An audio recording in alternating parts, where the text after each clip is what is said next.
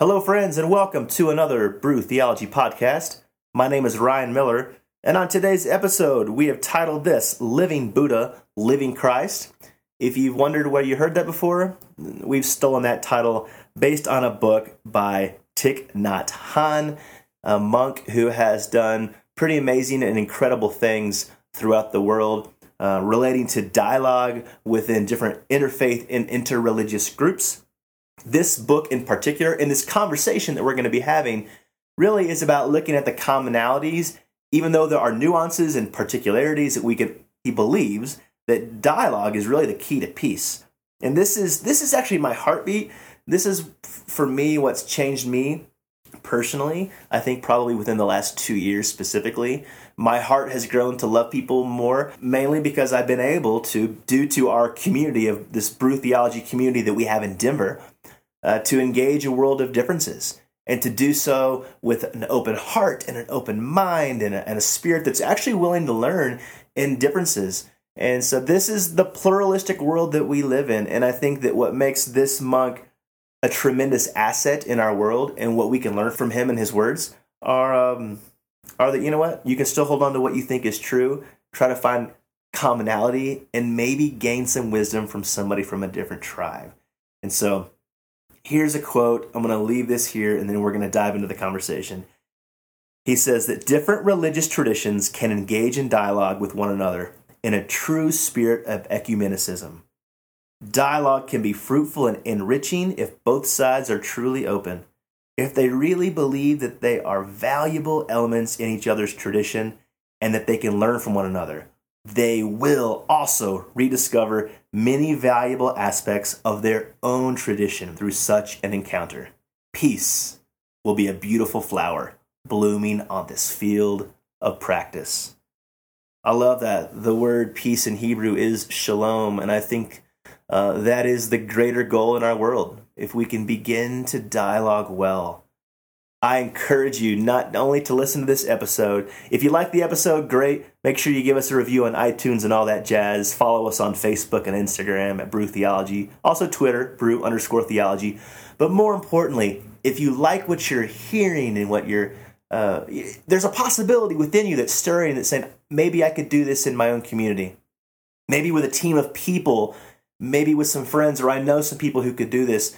This is the vision, this is the goal. And for us, this isn't about building an empire, this isn't about money. This truly is about a movement that I think can change your community, can change your city, and hopefully can change the world around us. So head over to brewtheology.org. If you are interested at all in partnering with us, look at the different levels of partnerships. If you have questions about that, you can always email me at ryan at brewtheology.org. Uh, also, if uh, if you want to support us, if you want to be a, a monthly supporter or a one-time giver, you can go to the donate page and you can click on that, and you can give toward the work that we're doing on the podcast here in Denver and trying to get these communities up and running uh, in 2017. All right, guys, uh, hang in there. Enjoy the episode. It's a fun one, and I will see you on the other side. Peace.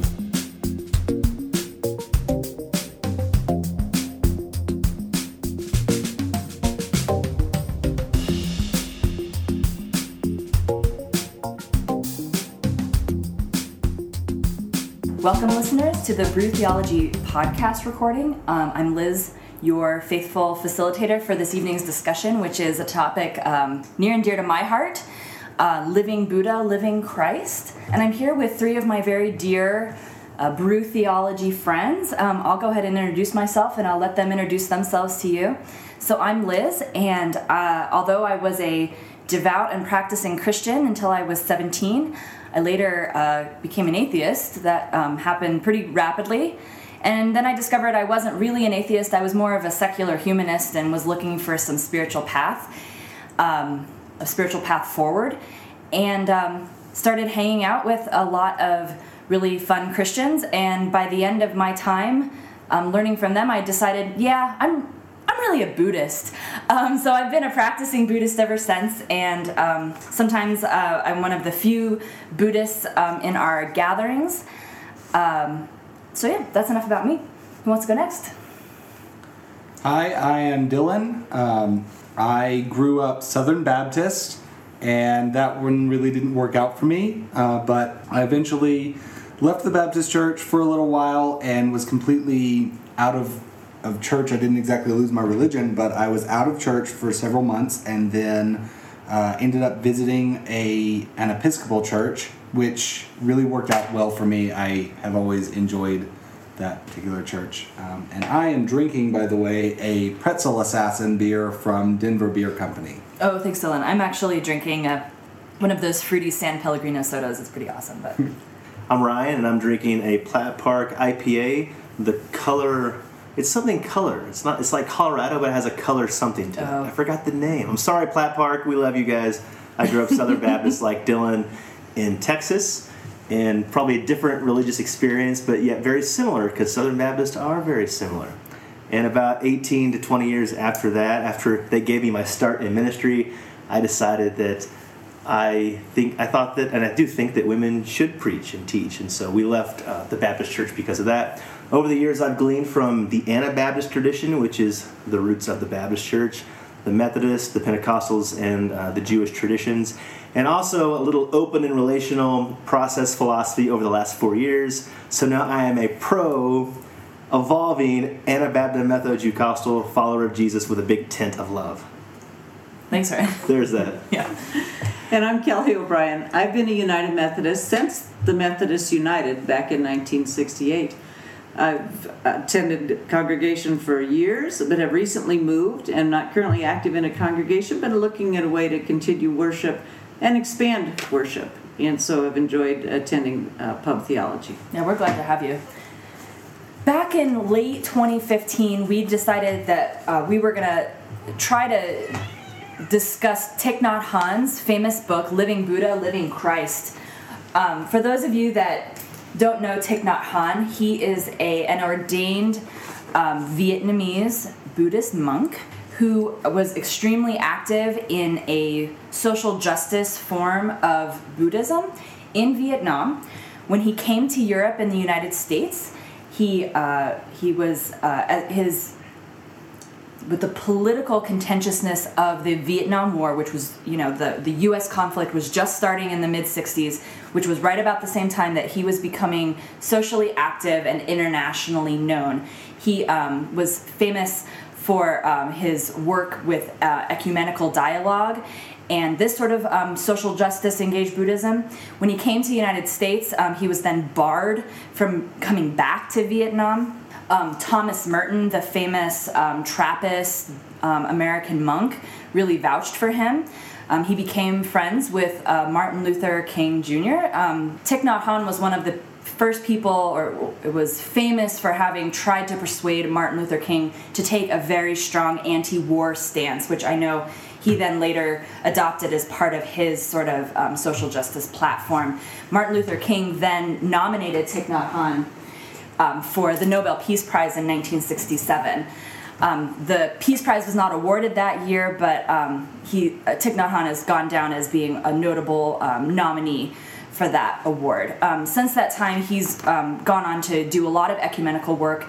In some ways, even though he's Vietnamese, he's a quintessential American Buddhist in that he combines Zen practices with Theravadic practices, with you know a smattering of Buddhism from this part of the world and that part of the world, and he's been incredibly influential in American Buddhist thought. He's a writer. You, you've probably seen his books on the shelf.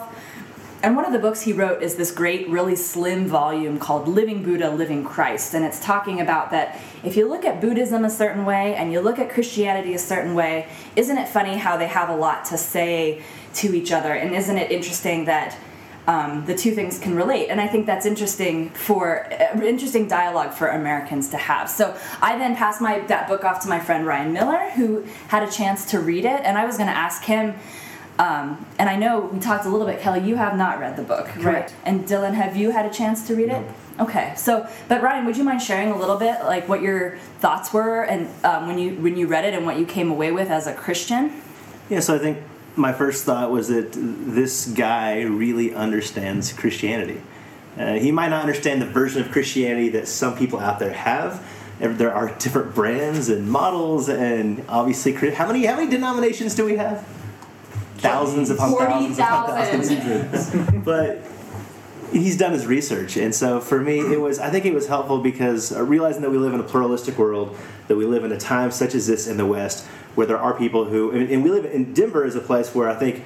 Uh, Buddhism is not huge, obviously, in our country, but Denver is actually one of the cities where it's most practiced.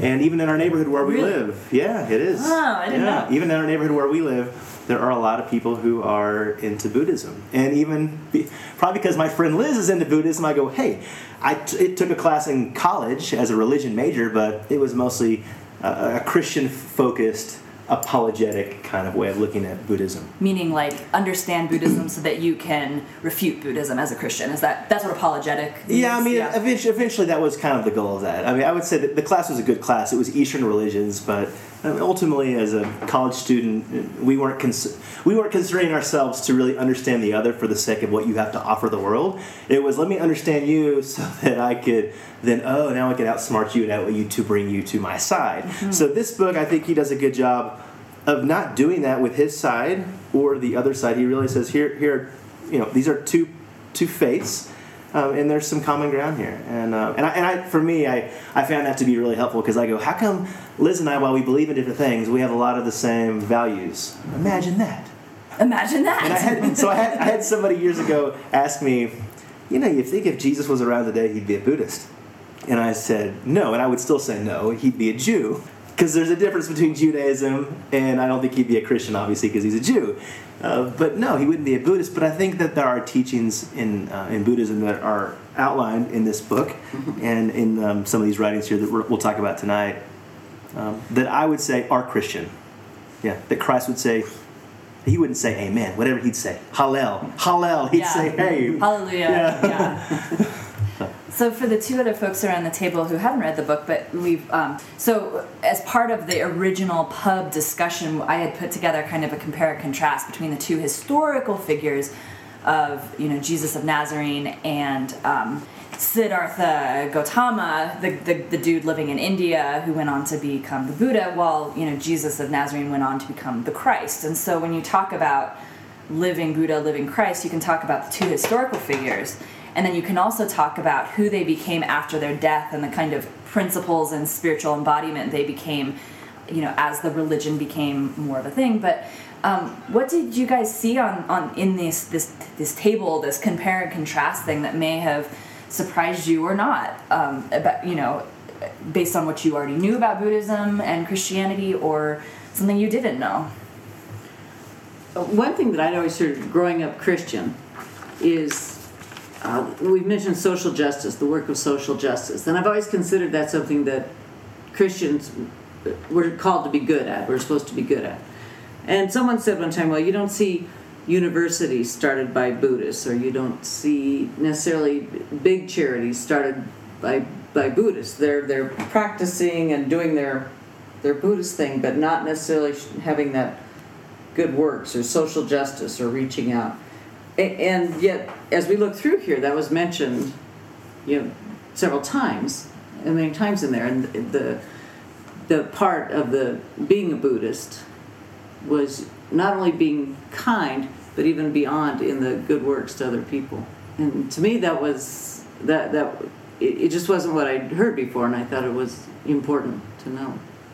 So I think that's really interesting. And you know, as I was doing research on um, on Thich Nhat Hanh, I, and I was looking at engaged Buddhism or humanistic Buddhism, and I think that there is some evolution of Buddhist thinking with some of the influence of the West that you hear the Dalai Lama saying.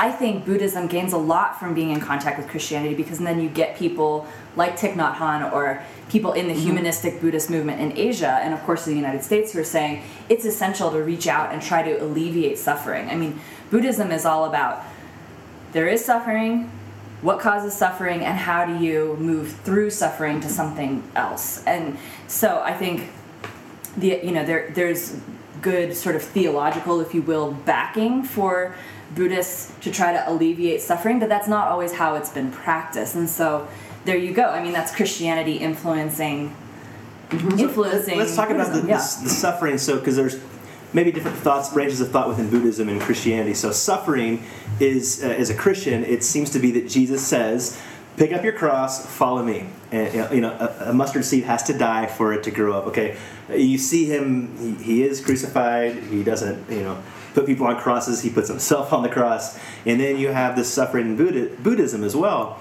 And so you don't try to transcend suffering. Because even in the life of living as a Christian, you go, no, no, suffering is a part of this world. Like even Jesus says that you're going to have trouble in this world take heart, I've overcome the world. But he doesn't say I'm I've overcome it with you know guns and knives and you know my muscles and all the, the things that we think are you know ah I'm a I'm a powerful God. No, it's you're gonna have a hard time in this world. So how do, how do you live in that? And then he calls that Jesus says this is the kingdom of heaven on earth. It doesn't mean that it's perfect and there's no suffering, but there is a kingdom within the suffering. And I think there, there is an element of Buddhism that says the same thing. That you don't try to like dismiss the suffering, but the, and they wouldn't call it the kingdom of heaven or the kingdom of God, but it's very similar. It is it is similar, and this is one of those places. And I think as a group, I'd like to talk a little bit about what do we gain and what do we lose when we start to compare and contrast between faiths. But yes, I think it's one of these things where it's a translatable concept between the two. Um, so I think that's really interesting. I think if I was going to translate that into into Buddha speak, Buddha speak, the idea would be that the goal is to transcend suffering, but it's not to transcend pain. And it's not to transcend the difficulties that come with the fact that everything's changing all the time. So, right. especially when it comes to the human condition. I mean, that was like the big moment for Siddhartha Gautama. He was extre- extremely sheltered and he was young and beautiful and he was born like the smartest, wisest, bestest person in his whole kingdom when he was just straight out of the womb you know but he was completely sheltered from any suffering any change you know and, and as soon as he saw like oh my he went outside of the palace walls and he saw you know, oh my God, people get sick, they get old, and they die. And he had no concept until he was like 30 years old that these things existed at all. So the idea is that we live in a world that's full of pain, and that pain comes from the way we think about our experience and just the fact that we experience things that are really unpleasant, like illness, aging, death, specifically. So, you know, but the idea is that you don't overcome these things by, you know, beating yeah. them down or violence yeah. or strength or anything like that. You so you where, actually So then where is the life in in the pain? Pain is That's right. Yeah, so there, that's the question. That's right. Where, by, do where do you find real love that's that's this radical yeah. rooted love that we all can experience. Where can you find strange joy? Because it's not, it's not, you're not happy. It's not happiness. No, no, no, it's not like. But there's like people, you know, even people who who have cancer. There, uh, there's an element of that. It's horrible. It's painful, and we've seen a friend just recently die of cancer. But this person at the end of their life was experiencing joy, even though it was really shitty. You know, yeah, uh, joy with their family and friends around them. Yeah, and I'd say that's probably a very Buddhist thing. I mean, the idea, the concept is that you transcend suffering by actually fully embracing your experience of the moment and coming to grips with it and not letting it kind of give you a disproportionate sense of, of what's going on. I this was years ago, and I was hearing from a was an American friend who was a recently had become Buddhist, and I did a presentation on domestic violence, and he said, well, you know, obviously the in this case was the man shouldn't be beating up his wife. He said, but then he said, but she's suffering because she doesn't want to be beat up, and if she just let go of not wanting to be beat up, if she let go of this, then she wouldn't be suffering anymore. And to me, that was a strange, unsophisticated Buddhist thing to say. I mean, if it was Buddha, it was just very strange, and I always wanted to address that with the Buddhist. Oh well, I, I, don't hope to like speak for Buddhists all over the place, but well, I speak for Christians everywhere. Liz. Yeah. Okay. So okay, so let's. So unpack. I guess I think there's some Christians who think yeah who have this idea that Buddhists get beyond suffering by not caring about things, mm. no. by letting go of the caring about things. I think the idea the, is that you you care a lot, but you also try. So okay, so I think what I have read that addresses this directly. Okay. Is that there's such a thing as like compassion and then there's like idiot compassion. So, and sometimes Bu- Buddhists will use like karma as a way of practicing idiot compassion, which isn't compassion at all. So, so in that instance, someone could say, well, you know, he's suffering and so he's beating her and she's suffering. Well, it must have been because they did really stupid stuff in their past lives and they kind of deserve it. And that this idea of like we're going to distance from what's going Yeah. on. And I don't think the idea is apathy either. It's not it's being awake and alive and very much engaged, but it's also being honest about what's going on, clear-sighted, and acknowledging that suffering happens and we perpetrate it on each other. And so that's not to I mean you can and you can accept that that's a reality without saying she should stay and just accept it. I mean there's acceptance and there's acceptance. Yeah. you know there's accepting it as being real and there's saying i can't do anything about it. Well she can. Um, and but the complicated thing of course about domestic violence is that there are a lot of people in those situations who do choose to stay. And i feel like maybe they do have to achieve some sort of level of mindfulness you know and the kind of harm reduction techniques in their partnerships and that kind of stuff like i acknowledge that my husband or whomever periodically gets so enraged that he needs to to beat me so I'm just going to avoid those times when he gets enraged because I can't not live with him. So that is a hard and complicated thing mm-hmm. to kind of get at. I feel like there are kind of two different mindsets that between Christianity and Buddhism on this. On the Christian side of things, you often see a couple of different trains of thought. Either it's um, that person is suffering because they have the wrath of God on them, or it's that person is suffering because they're just such good people and God calls us to suffer, right? And so I, I, unfortunately, I kind of find both of those mindsets to be not very good for the world. Whereas if you look at the Buddhist train of thought on that, it seems to be more like uh, let's let's overcome this pain in order that we can be a better influence on the world through our experiences of it, uh, or something like that, which seems to be much more positive and forward moving to me. Yeah, I feel like there's that kind of idiot compassion in Christianity too, kind of like what you were saying, or um, yeah, that kind of take up the cross, or um, or what's the what's the good one? Like you're such a good person that the the devil is actually attracted to you, and he's trying to like Hmm. Yeah. get you down so that you become evil. like there's lots of justifications that I feel like people come up with for I think it's one. It's one thing to like that there, there is suffering, so we all we all accept that reality in the world that we live in. Everybody can say yes, that's true. There's pain, there's evil, there's suffering. You might not call it evil, but you can call it whatever you want to call it. And then there's the kind that's I'm going to seek this out, so to, to be this martyred figure. And like no, that's I don't think that's I don't think that's healthy, and I don't I don't even think that's biblical. I'm going to seek this out in order for self-flagellation. yeah. Well, and the same thing, like um, Hermann Hesse actually wrote a great book about Buddhism, and and I think it reflects the stories that you see in Scripture about the Buddha, which is that he was coming out of a Hindu world, and so in the Hindu world, when you wanted to go be religious, you went out into the forest and you walked around naked and you know ate nothing but leaves and slept in the outdoors to try to escape from self and become a holy refined purified person who didn't have suffering anymore and who didn't. And his what was radical about him was that he was coming back to the middle way you know. So he wasn't a prince anymore and he wasn't shielding So him being Buddha in this case, Buddha was coming back to the middle way. yeah, so his revelation in himself was I'm not going to live the decadent priestly life where I pretend like suffering doesn't exist. But I'm also not going to go to the other extreme where I do suffering for the sake of suffering so that I can quote unquote become pure and also quote unquote escape from suffering. It's the middle way between not excess and not deprivation. You know, in fact, he, you know, he died from food poisoning. I mean, he was like eating meat and doing all the things that like priests were not supposed to do because he was saying it's the middle way. It's, you know, um, not suppressing your emotions, but not necessarily acting out to the point where you're lusting after people or you're hurting people because you're so caught up in your emotions. It's not repressing thoughts, but it's also not believing all of your thoughts. It's the middle way. Something in the middle. So I, I like that. To me, that's very. That's how I see Jesus. Yeah, say about, say more about that. Uh, Just, I mean, in in the middle. Then, and I'm trying to. Th- I'm trying to come up with scriptures, but he even talks about things. You know, you've got to be wise. wise as a serpent, Wise as a innocent as a dove. Yeah, don't you know give into foolish things. People are going to try to take you, and people are going to try to pull you. But then don't the other way. I mean, you don't. You, you're not over people. You don't take people in. You're not trying to fool people. It was that.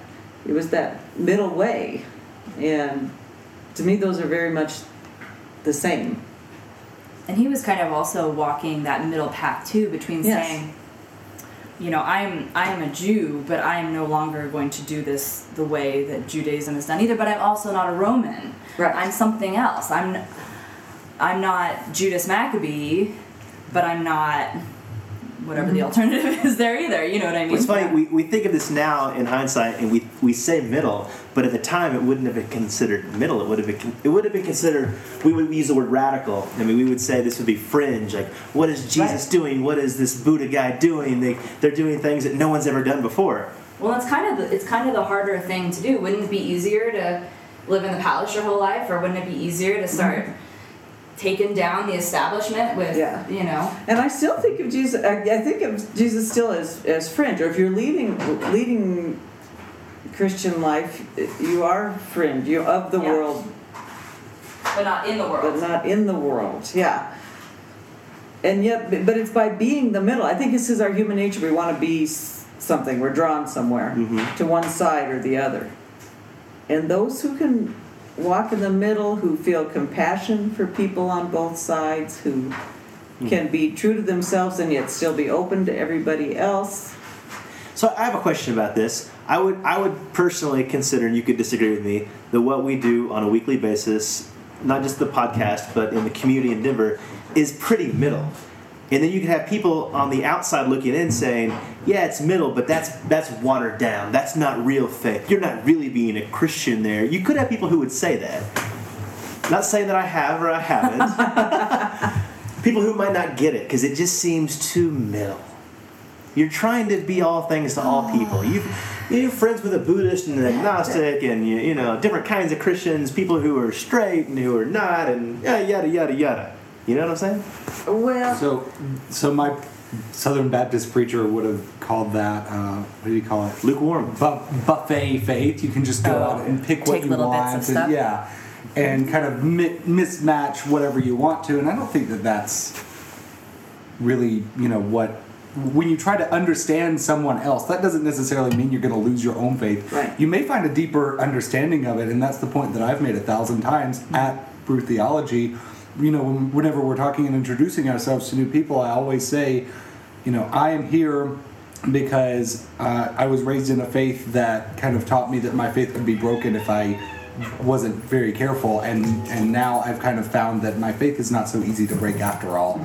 So I'd much rather learn from all sides, and what I find is that it actually becomes much stronger as I start learning other ideals and realizing that that doesn't mean e, by accepting their train of thought, it doesn't mean that mine has to be completely wrong. yes. Can I throw a, a, a Thich quote in here? Can I? Yeah. Thich, Mr. Thich. Thich is actually I've discovered an, a title. Yeah. Nhat Hanh is his name. Oh, so it's like okay. like none. It's like his name's like Monk, Nhat Hanh. Thich Ah. means yeah. Anyway, sorry. Mr. Thich. I'll just call him Mr. Thich if you're listening right now. And he says we have to appreciate that truth can be received from outside of, not only within, our own group. If we do not believe that, entering into dialogue would be a waste of time. If we think we monopolize the truth and we still organize a dialogue, it is not authentic. We have to believe that by engaging in dialogue with the other person, we have the possibility of making a change within ourselves that we can become deeper. Dialogue is not a means for assimilation in the sense that one side expands and incorporates the other into itself. Dialogue must be practiced on the basis of non self. We have to allow what is good, beautiful, and meaningful in the other's tradition to transform us. What I like in there is that there's this certain level. There's this notion of egolessness. So this idea of like the limited, foolish, attached, delusional self. You know what I mean? If you can tr- let that go for just a little bit and you can let something else in, then that's true dialogue and that's true meaning. I feel like Jesus is all about the lack of ego, about transcending the, the limited self in mm-hmm. favor of the capital S self. Mm.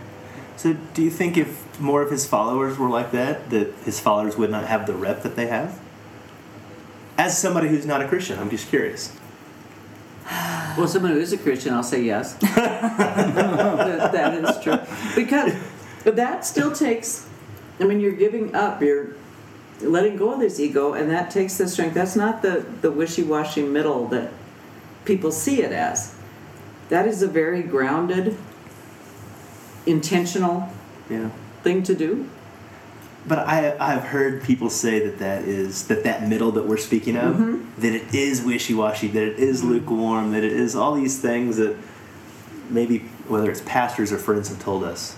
And, and, No. and I feel like there's a part of me that when I first hear that, I go, "Am I doing this thing right?" And I go, "No, no, this this feels right, mm-hmm. seems right." And I, uh, it's almost like you have to you have to go back to the Gospels and look at mm. Jesus as a Christian because mm. the world in His name screams so much louder than the person in the Gospels. Mm-hmm. You know, I would kind of argue that point that being in the middle is wishy washy just by saying mm. that w- when I've been on the radical end of things, when I grew up as a Southern Baptist, I was often kind of put in a position where I feel like evangelically we were supposed to coax people. We were supposed to grab them and by any means necessary and drag them kicking and screaming into our side you know? And at that point is that real faith?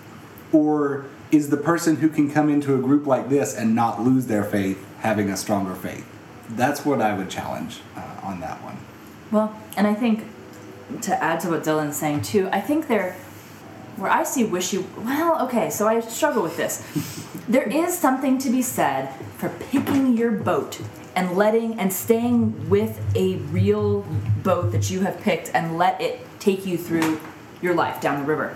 I mean, you can, and I think that's what's interesting about living Buddha, living Christ, and gives me something to think about, which is this idea of, you know, well, there's there's good true things and there's truth in every religion, and when you start to get more esoteric, so you look at so Thich Nhat Hanh was saying mystical Christianity, so the Christianity that was practiced before Constantine by some people, where it's really about the embodiment of the spirit of the Christ, and all of this stuff is really similar to the more esoteric practices of Buddhism which I would say are really similar to the esoteric practices of Kabbalah and are really similar to the esoteric practices in like Sufi Islam.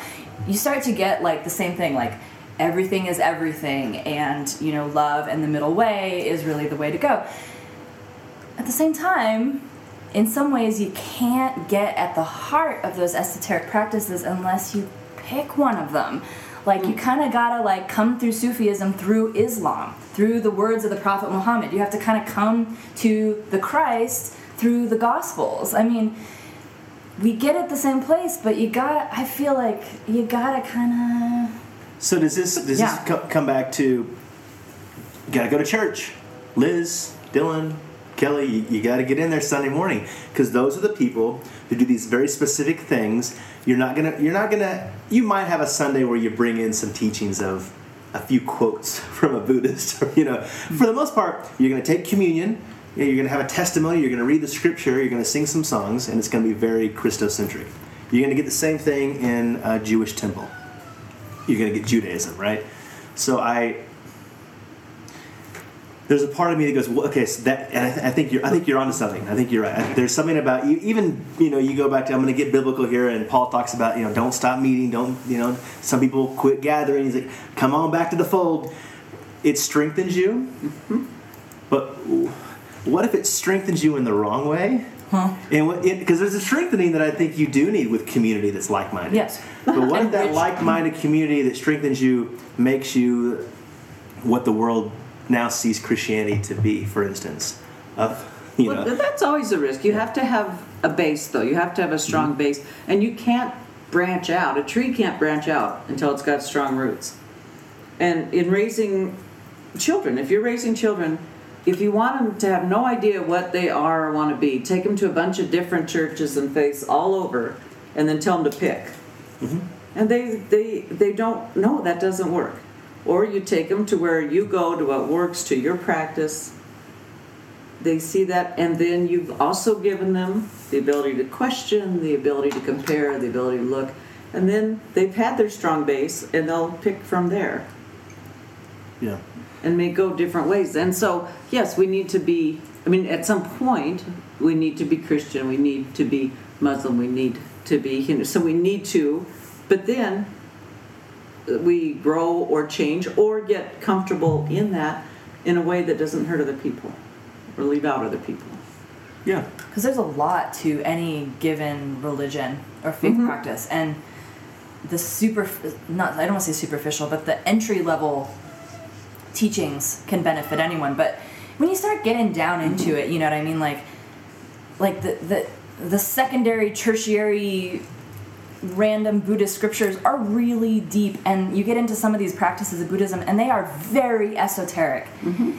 You know you talk about tantric tibetan buddhism you know and it is it is specific and it is lineage based and it is weird and they use i'm sorry to any tibetan buddhists out there. It's weird to someone who is not completely devoted to the practice. There may be benefit to it but there again it comes from a long deep commitment and a lot of discipline and devotion So, just I was just thinking. So, you know, we have Jesus in Christianity who is God. So, he's infallible, right? The Buddha is not technically God. He's just a teacher, a very well respected teacher. So, how does that change the outlook of, of faith to a Buddhist and and the teachings of the Buddha as opposed to the teachings of the Christ? So, I think there's a couple of answers to it. So if you if you read the Buddhist stories, the very basic Buddhist stories is that um, Siddhartha became the Buddha when he had essentially a um, 100% transcendental experience. So at that point, he was still a human, but he had been a human for whom all boundaries between him and all living things had been erased and so he could see past he could see future he could see how at any every point every single living creature had at one point been him in a past life or would be him in a future life. Basically all boundaries got erased and he became as the joke goes one with everything. What does the buddha say when he comes to the hot dog stand? Make me one with everything. I mean? Like i mean that's the that's the myth. That's the story is that he transcended everything. And so he was he was human but he wasn't human anymore in some ways and then you get into the really esoteric Buddhism or the more esoteric Buddhism where you talk about, you know, so then the Buddha goes on and he's also been reborn as a saint and then he was later reborn as something um, you might call a god who lives in a heavenly realm. Infinite numbers of lotus lotuses with infinite numbers of bodhisattvas dancing around infinite numbers of jeweled trees. I mean, it is like this grand and beautiful vision and where and that's you know i think a um, depiction for human minds of what it might be like to transcend all boundaries in space and time you know um, but so but that seems very much like godness and it seems very much like heaven you know it's it's so yeah I also want to touch back on that. You, you, you said the statement that Jesus is God. Do to be a Christian, do you have to believe that? Because there's we talked we touched on earlier the the Christology. There's some people very high Christology that Christ is God, and yet there are other people who identify as Christians who don't have that as strongly and you talk about Jesus was all human or all God, but was are there some of us who can believe that maybe Jesus was more human? That I would find personally, I would say that that would be against the basic tenets of Christianity, and to to say that you are a follower of Jesus, but that Jesus wasn't actually indeed God. That that would be a different religion altogether, and and that is actually basically what uh, Islam believes is that you know Jesus was a prophet, that he wasn't actually God. So that might go down that vein a little bit. So, so Jesus makes two claims. Well, he makes many claims. The two specific ones that most people are aware of: Son of God, which really every Jew would have said Son of God because we're all sons of God. And Jesus even makes that remark too that you're all sons of gods. And, and then David even well. Going back to, the, to David, the king, he talks about how we're all gods. He, Dave, King David's a heretic, you know, but he doesn't mean it in the way in which we would think gods. And then uh, he says, Son of Man. I'm the Son of Man. Now that's more interesting because that is a messianic title. So the messianic um, statement of Christ, and I'm talking. So let's talk Christology just a bit because since we're doing living Buddha, living Christ. Let's do it. So the Christology uh, of the tangible, earthy stuff. You have a first century Jewish rabbi leading some mov- movement who talks to the Father, goes to Abba, calls him Abba, Daddy, and uh, retreats and prays. And he says, I'm one with this Abba, this Father. He says this in the Gospel of John, according to, to, to those words. And then he says to his disciples, This has always blown my mind. I'm one with the Father, the Father's one with me. You are one with me. Now, right, I'm going to wash some feet. Okay, really, really earthy stuff. He's washing feet and then when he's breaking bread. And then he says, uh, Do this, do what I'm doing. And then you're going to do greater things than these because I'm going to the Father. So, these now sons of God who are followers of Jesus, the way, the truth, and the life, okay, are now going to do greater things because they are now one with the Father because Jesus is one with the Father. So there is a all kind of encompassing dance, this beyond a Trinitarian dance, because that's Trinitarian came later. Uh, that's, that's those are later words, but um, that's the language that we have. We have we have we transcend the Trinitarian dance to now put the self in that. So then this now I'm, now I'm going to try to move this into to Buddhism now. Can I talk about Sikhism for a sec too when you're done? Yeah, sure, sure. Uh, because, because there is an there is an element of the se- of the self, right? That is that is rooted in something beyond yourself. Yes. In, in Buddhism as well. The capital S self. Now, now go back to Dillon, Dillon's words though. The claims that Jesus makes, whether Jesus says he's God or not, I mean, there's debate about that. Jesus does. There is a deity in in that story. There is there. I mean, Jews believe in God. Yod He Vav He. However you say that. Adonai. Buddhists, there's no God. There are, yeah. No, But there is. But there is. You're Okay. saying, oh, there is. Okay. Yeah, there are. So Yeah. yeah, Uh, and uh, so then does it does it matter? The form of God, the name of God. Jews have a name for God. Some Christians have a name. You know, and we all have different names for God. Does it matter? Does it matter? Because this this kind of reminds me of when we were talking with Rabbi Stephen in the same room. Stephen Booth Nadav, check out that episode, mm-hmm. and he said Jews have seventy two names for God, mm-hmm. and they argue and debate about you know all that. But ultimately, there's a there's a connectivity that happens in that space between you and the divine, or whatever you want to call that consciousness, awakenness, mm-hmm. spirit, breath, wind. I don't know. But then, what do you do with that? That's that's the bigger question, isn't it? Yeah. What, what do you do with that? Yes, I think that's right. So, in the Vedic Buddhist world, Buddha repeatedly, in his teachings after he became enlightened, repeatedly talks about God figures. He talks about Brahma, who is essentially like, if, if you translate that, that's a sim, very similar concept in Hinduism to God the Father. Like, that's a very, very similar concept. And so, but the, thing is that Buddhism, yeah, it doesn't deal with the nature of God. It deals with the nature of the mind and change and suffering. And and I think what people talk about in later Buddhism or in American Buddhism or Mahayana Buddhism is like this idea of the Buddha nature that lives inside of each of us. And when we do the practices, we touch something that is divine and inspires us to help other people and you know inspires us to do the right thing and, and take the eightfold path and all that and when i hear when other people talk about get, being touched by god having kairos moments with god it reminds me of those descriptions of buddha nature so is that god the buddha nature that lives inside of us is that quote unquote god and yeah what's and who Yeah. who even cares what you call it does it matter more So, what so you do Liz used a word for our listeners. She said a Greek word, Oh, kairos. Kai- yeah. So, and this this word is a moment in time. Yes. But there's chronology, and then there's two different words for time. chronos and kairos Yes, yeah. Mm-hmm. and the the latter, the one that you used, is is an awakening. yes Yet these awakenings happen all throughout life if Right. you're mind if you're mindful. Yeah, If and yeah. yeah, no, exactly. And Buddha, Bu- if Buddha means awake, among other things, yeah, it's mo- like so. Buddha nature would be awake nature, when you're completely awake and you're mindful of what's going on inside of you and outside of you. The root word, the root word here, he says, is bud. Bud. Bud.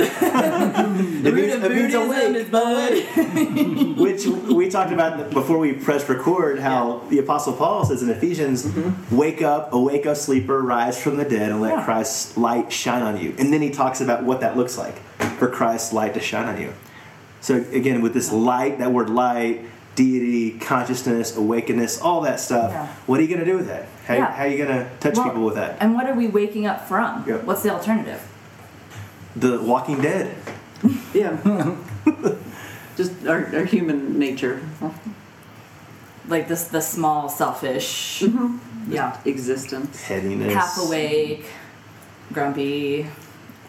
It, And- and might, it might be to you know look out and see what's going on in the world around you. Get out of mm. yourself and get out of your your small cliques and groups and actually see you hmm. know there there is well and this is a nice touch point between the two religions too hmm. because you were just talking about how uh, Siddhartha Gautama walks out of the palace and sees all of the suffering of the world and that was you know probably a, a, a hugely awakening moment obviously for him Yeah. so to be called to be hmm. awake, I think, would be to look out and see. We live in Denver, and look how many homeless people there are in Denver. Right? That would be an example of that. In Jewish people, rabbis would say you don't pray with your mouth or even your mind, you pray with your feet. Your actions. Yeah. Mm-hmm. Mm-hmm. And yeah. Have you ever tried? I don't know if you've ever tried prayer prayer walking. Is that a thing you've ever tried before? Anybody like here? walking in a labyrinth mm-hmm. or yeah, a, la- a, la- a, labyrinth, a, a labyrinth is one way to walk, but I'm just saying walking around your neighborhood and just Mm-hmm. asking God or self to whatever you want. What what is it? What is it that I should yeah. be seeing and being aware of in my community? Like you're saying, the homeless and Mm-hmm. yeah. He's got so many great quotes here. He said he says this that. Uh, this is Thich. This is Mr. Thich. Here you are, Mr. Thich. Uh, so here, here's two. He says, when we are still, so there's a stillness when even when you're moving, when you're still looking deeply and touching the source of our true wisdom, we touch the living Buddha and the living Christ in ourselves and in each person we meet. And then he says, the most precious gift that we can uh, that we can offer others is our presence. When our mindfulness embraces those we love, they will bloom like flowers. And if you love someone but rarely make yourself available to him or her, he said that's not that's not true love. That's not actual love, and that's very much like the concept um, in Judaism. Like, what is it, Tzimtzum? Tzimtzum, like God exists, and when two people are fully present with each other, and you create space for each other. Let's just give up all religion. When it does it all, it's all in. Everything is everything, guys. Yeah.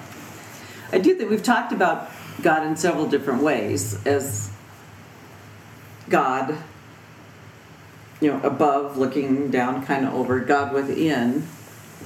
God is the spirit, God is wind.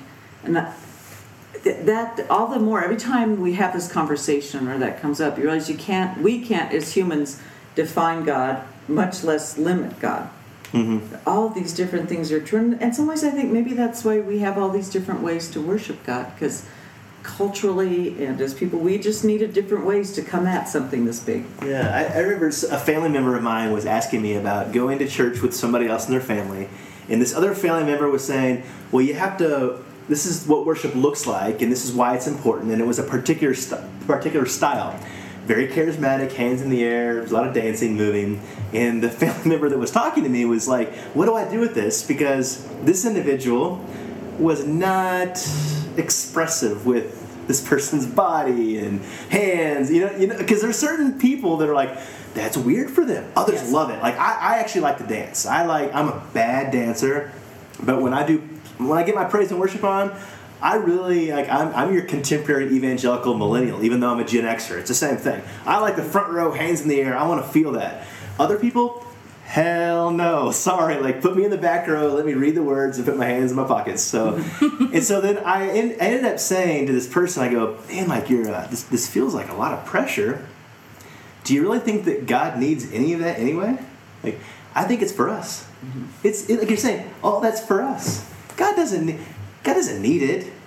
Now, there's gratitude in that that I think is probably there's an appreciation there.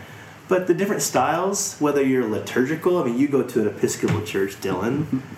Uh, the church that I'm at, in attendance with, we are conversational eating people. We eat and we talk. That's what we do. So, hey, that makes sense. And then the other church is Thursday nights where I drink and talk. So, hey. you have to find, I think, what works for you. And I think it's, but it is good though to then go to these other places where other people are connecting with the divine, because they're still good in that as well. But it might not be your thing.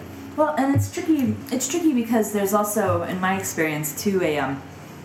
It's easy to feel a heightened state or a more, you know, jubilant or ecstatic or you know a very heightened state, say, and say that is Buddha nature, that is God, that is inspiration, that is all the good things in life, and I think that's part of the human experience. But I, I think there can be some harm with chasing that feeling Yeah, Um, that becomes an idol again. it becomes an idol and i don't think humans are really programmed to feel that all that often and if you do like what's going You become on you become here? addicted to a almost like a, a false god. yeah i think there's something to that and this idea that you know it you know um, and that's i think where f- ideas of faith and faithfulness and discipline and and some of those other mm-hmm. kind of less glamorous parts of having a devotional practice come into play because yeah periodically we do connect and we feel it between each other we feel it you know on our own and we feel this kind of coming out of our very limited state but you know but the rest is all really important too you know and and and doing the hard thing you know looking homelessness in the face and mm-hmm. seeing people as human who you have a really hard time being present with. I mean there's nothing ecstatic or happy about those moments but it seems like that's what so many of us are feel called to do when we have a devotional practice of some kind. And maybe it's the ecstatic state or maybe it's the normal states or maybe it's the disciplined states that allow us to then make some real progress from human to human mm-hmm. All right, so final thoughts, final questions, something that we didn't get to. We could we could go on a tangent for about ten more minutes if we. That's fine. We can do that. I do have one more thing I wanted to bring up, and, and uh, we talked about this just before we started. That uh, I ran across an article that stated, and I, I didn't read the article, I'm just going to be honest here, but I, I read the statement that you can be both a Buddhist and a Christian or practicer, practitioner of another religion, and there's not a conflict of interest there because, you know, maybe I I think it actually said that Buddhism is not necessarily a religion but a practice. So I'm, I'm curious about that, and I- I'm completely uneducated on the matter, but it, it is something that I wanted to know more about. what do the christian the other christians around the table think about that notion of, of a buddhist christian and a christian buddhist I've, I've heard of Christians with Buddhist practices, like mindfulness meditation mm-hmm. okay. Uh, but but I, I guess I'd always thought Buddhism was a self-contained religion, and so I so I, I'm not sure. I can I, that, that almost sen- makes more sense to me if they'd said like yoga, you know, Right. which I see as more of a practice. So, but I but I don't know enough about Buddhism, Buddhism to, to speak about that. It sounds to me like we've talked about many places where they overlap and where your practices and your values would would be the same. do you think there are other christians who would find that troubling mm-hmm. I do. I think I Absolutely. think there's some who really would and some who wouldn't. And what do you, where do you see where do you anticipate that conflict coming arising from? In in those Thre- it threatens the tribe. It threatens the certainty that you will mm-hmm. leave the fold of the one true God. That that, that there's a You put yourself at risk, exposing yourself to other. yeah yeah. Uh, Like careful like- little eyes, what you see.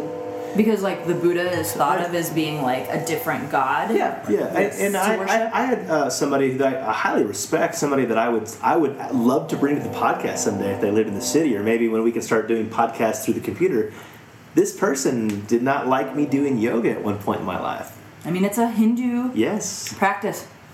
And went through all the rootedness of it. To which I wanted to say, well, do you do Halloween with your kids? You know, I mean, Do you celebrate Christmas with the Christmas tree?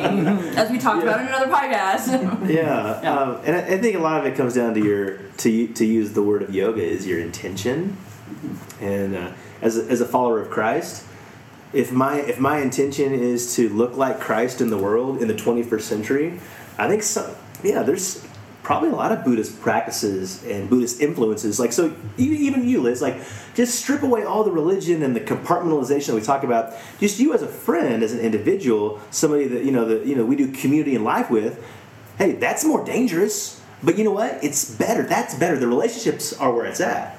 So if, I, if I'm gleaning from you and you're gleaning from me of how to how to be a better neighbor and how to love people at the pubs better and people at work better, or if I love my kids better, or I trust you with my daughters. You know, I mean, like, hey, whoa, risky, you're gonna convert them. like, no, I Touch them with the evil Buddhist mindset. Yeah. Uh, you you'd be surprised. Some yeah. people may. Blink! Yeah. right in the in the third eye sensor. Yeah. Like what? If someone is bringing light into the world, I don't care what your religion is. You you can you know you can influence my children. That's fine. That's my take as a Jesus follower. Well, and, and we talked a little bit about this. Like, is is Buddha is Buddha a god? Is Buddha God? Is Buddha nature? God nature?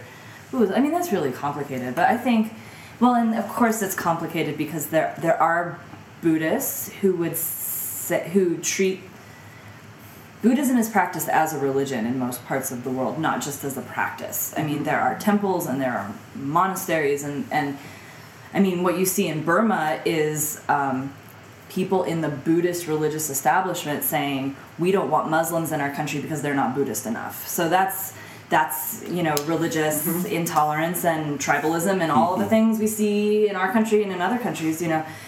So you're talking about like wh- how are you practicing buddhism um, how are you looking at buddhism? You know is focusing on your buddha nature somehow taking away from your worship of jesus? Uh, i don't know. I mean how i practice buddhism i would say is not in a conflict with practicing christianity. And if i was looking for a relationship with that god and that bible like i don't see it a conflict but I'm going to ask you Yeah. this question because, thank you.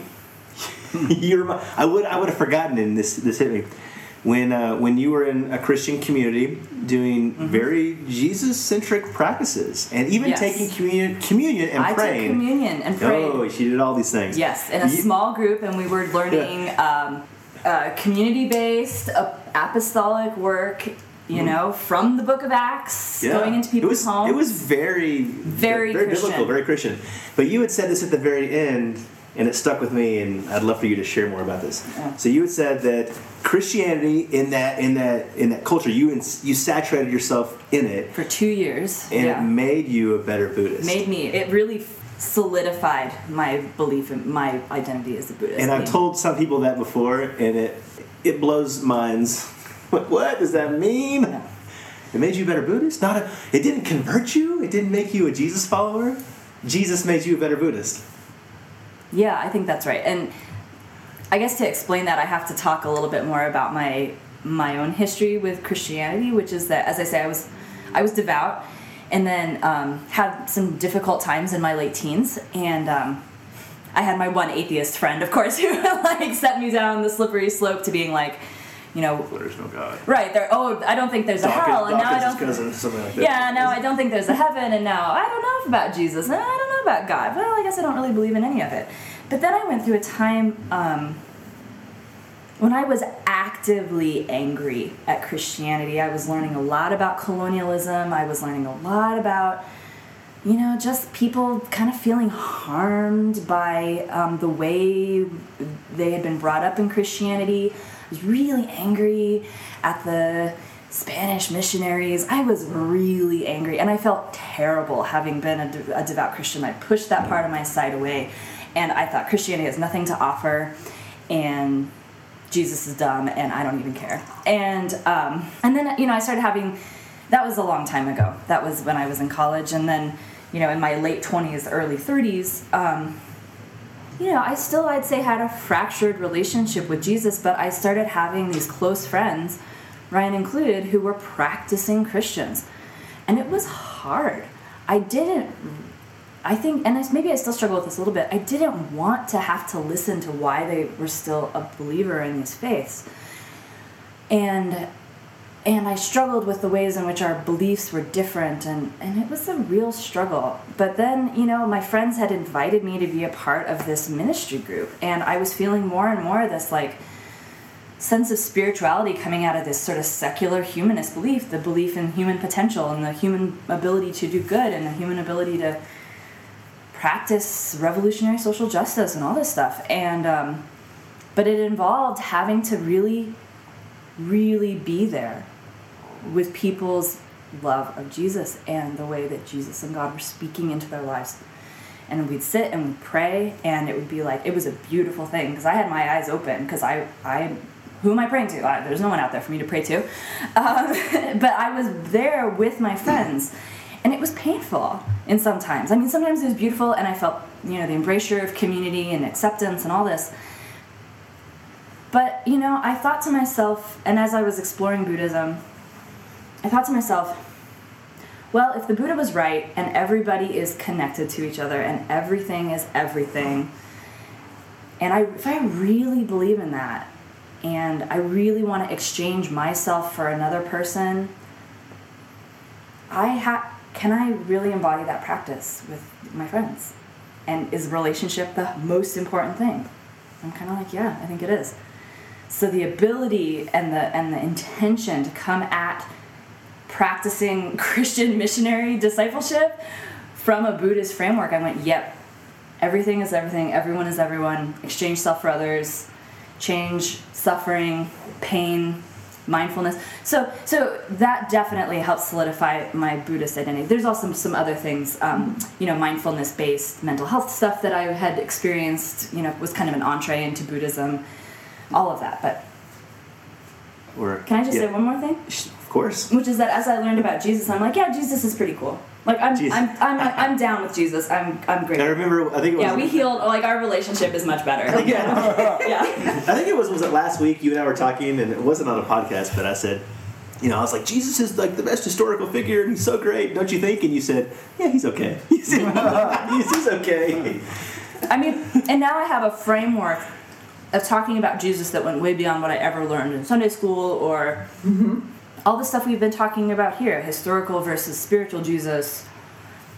Everything. You can talk about the historical Judaic framework of Jesus. I mean, that's that's all pretty cool. So, Yeah. So I, there's a famous quote that is, "I like your Jesus, or I like your Christ. I don't like your Christians." And I, I find myself wondering now because you, you know, Buddhism when you aren't actually a part of that culture is kind of like this thing that you've heard about, and everyone is, you know, they're they're chanting and meditating, and they're poor, and they're happy, and that's just kind of like the mindset you get of Buddhism growing up in the South, where a Buddhist was like, you know, maybe hundred miles away at the closest. so Thousand. yeah, right. So like, I'm sitting here thinking like, you've kind of opened my eyes in a lot of ways to like the humanism behind you know Buddhists as a whole. Like everyone's a human, right? So Yeah. could the same thing be said about the Buddha? I like your Buddha. I don't like your Buddhists. Yeah, maybe. You know, Sure. It's an interesting thought. Hmm.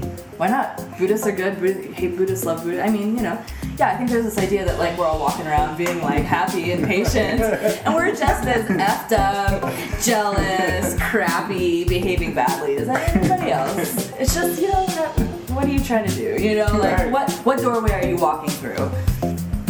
Well, thank you everyone. I appreciate the chance to chat out with you, and I'm so glad you came to my house and we get a chance to talk about this. That was fun. you for having us. Cheers. Cheers. Cheers.